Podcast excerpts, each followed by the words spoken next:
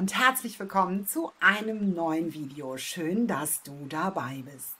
Heute stelle ich euch wieder eine Pflanze vor, die so ein bisschen in zwei Jahreszeiten zu finden ist. Einmal im Spätsommer und einmal im Frühherbst. Und es ist die Eberesche.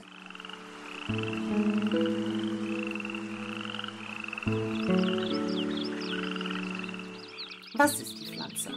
Die Eberesche ist eine Pflanze aus der Familie der Rosengewächse und ist ein bis zu 20 Meter hoher Baum, der besonders im Frühherbst respektive fängt meistens schon im Spätsommer an, diese wunderschönen orange-roten Beeren auszubilden.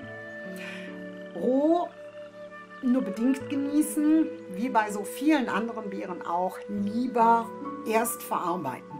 Was kann man damit machen? Fruchtgelee, Marmeladen.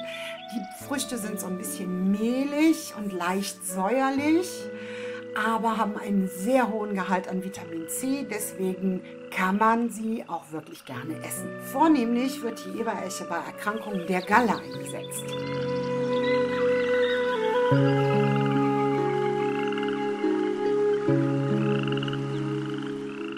Ein kurzer Steckbrief. Die Eberesche gehört zur Pflanzenfamilie der Rosengewächse, den sogenannten Rosaceae. Ihr wissenschaftlicher Name ist Sorbus aucuparia.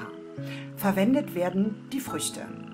Die Inhaltsstoffe sind Bitterstoffe, Carotinoide, Sorbitol, Gerbstoffe, verschiedene Säuren, Pektin, Vitamin C und andere. Angewendet wird sie bei Erkrankungen der Galle, Erkrankungen der Verdauungsorgane und bei Skorbut wegen ihrem hohen Vitamin C-Gehalt. Die Eigenschaften sind harntreibend, immunsteigernd, blutreinigend und kräftigend.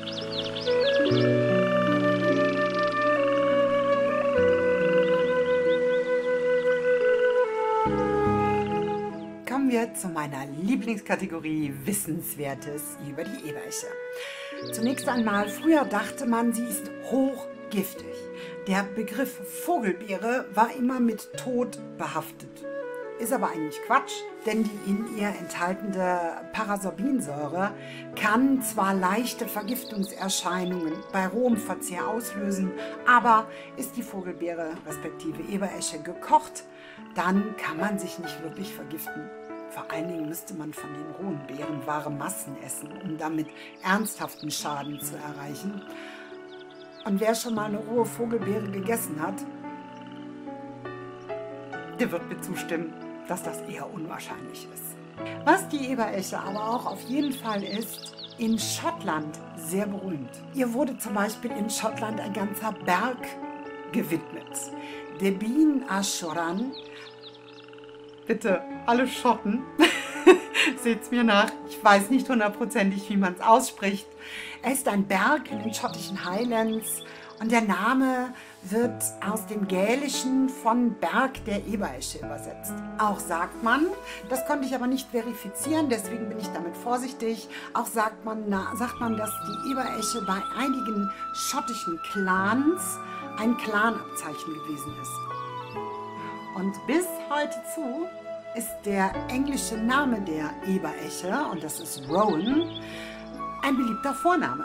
Zum Beispiel Rowan Atkins, das ist ein Komiker. Und auch Thor, der Donnergott, darf natürlich wieder nicht fehlen. Man sagt, er wäre bei der Jagd unglücklich in einen reißenden Fluss gefallen und nur der Zweig einer Eberesche, die ihn ihn hinreichte, konnte ihn davor retten zu ertrinken. Wer weiß, wer weiß. Historisch wurden im Mittelalter immer Kränze aus Holunder, Eberesche und Beifuß gebunden und in den Dachstuhl des Hauses aufgehängt, um das Haus vor Blitzschlag zu schützen.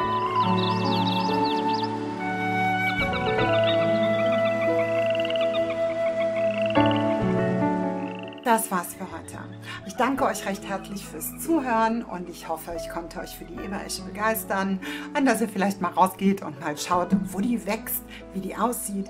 Und wenn ihr viel, viel Zeit und Lust habt, setzt euch doch mal auf eine Bank und beobachtet mal, wie viele Vögel sich so in den Zweigen rumtreiben und vor allen Dingen, wie viele Beeren die fressen. Ihr werdet überrascht sein. Bis zum nächsten Mal. Tschüss.